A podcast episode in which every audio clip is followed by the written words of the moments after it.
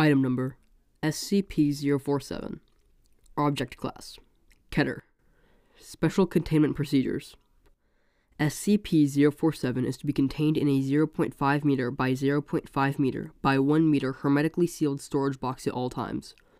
This box is to be locked in Storage Locker 047A inside P3 Secure Biohazard Lab 047B. Any entrance to and activity inside SCP 047B will be recorded by biometric scan, closed circuit camera, and Entry to 047B requires the authorization of the project manager, in addition to at least one O5 level clearance. SCP 047 is to be treated as a priority 4 contagious biohazard in all protocols, including mandatory quarantine if exposed.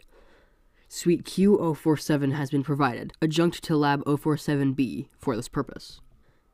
In the event of outside contamination of SCP 047 1, Lockdown Protocol 047 01 Yersinia must be engaged. Description SCP 047 is a heavily rusted, breached gas cylinder made of an iron. When exposed to open air, the material of the cylinder evaporates slowly, producing a previously undocumented mutagenic gas. This gas has no effect on eukaryotic organisms, for example, humans, but profoundly alters prokaryotes, showing preference for common human microbiota, the natural microorganisms that live on the skin and throughout the body. On rare occasions, these mutations produce a superbug, collectively known as SCP 047 1, a natural commensal with enhanced survivability and therefore opportunistic pathogenicity. The pattern of changes induced by SCP 047 suggests that these highly infectious microbes are, at least to some degree, selected for.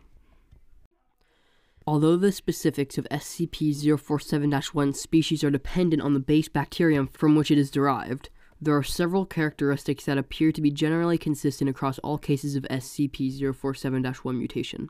Enhanced survivability in the bacterium's natural environment and similar environments, full spectrum antibiotic resistance, increased reproduction rate and consumption of available material, development of a sporulation ability in gram positive bacteria, increased ability to uptake, hold, and share plasmids, particularly in gram negative bacteria increased transmission due to traits described above.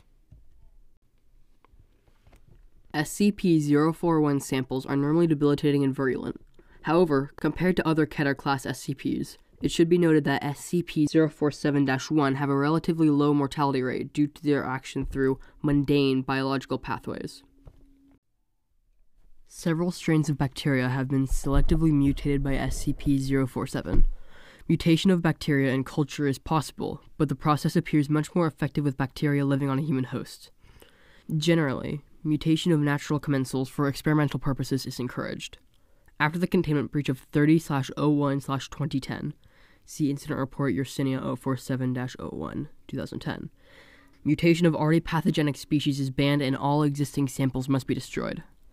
Three particular species of SCP 047 mutated bacteria are of note, due to their involvement in the containment breach of Propionibacterium 047 A is a strain of Propionibacterium acnes mutated by SCP 047. Pathogenesis Severe skin colonization around sebaceous glands. Modification of skin pH to levels that become toxic to skin cells.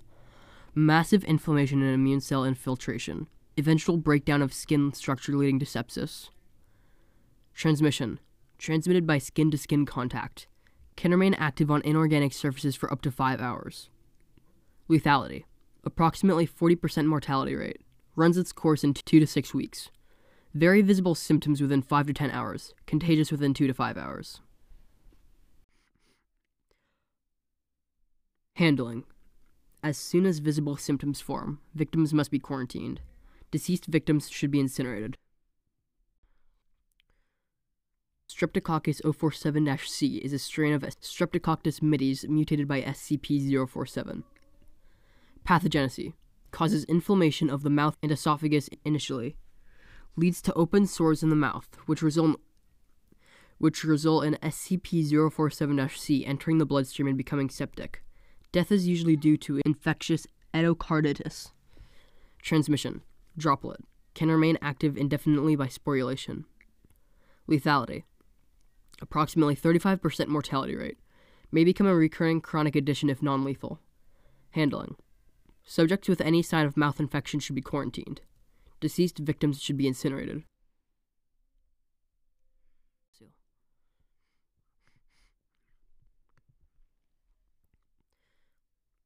Clostridium 047-A is a strain of Clostridium difficile mutated by SCP-047. Pathogenesis unknown. C-047-A was developed from tissue culture and has never been exposed to a human. No samples remain in Foundation control.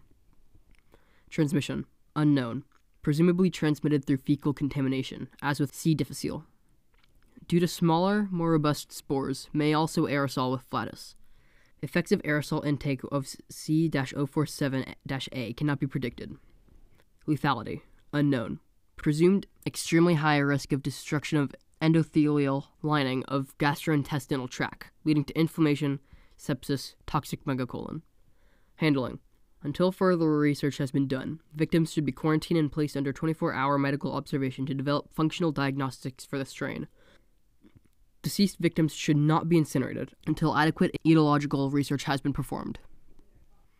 Recovery Log 047 SCP 047 was recovered from the site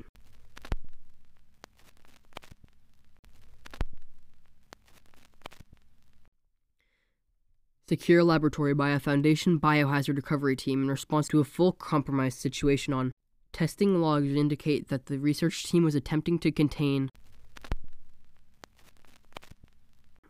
in a class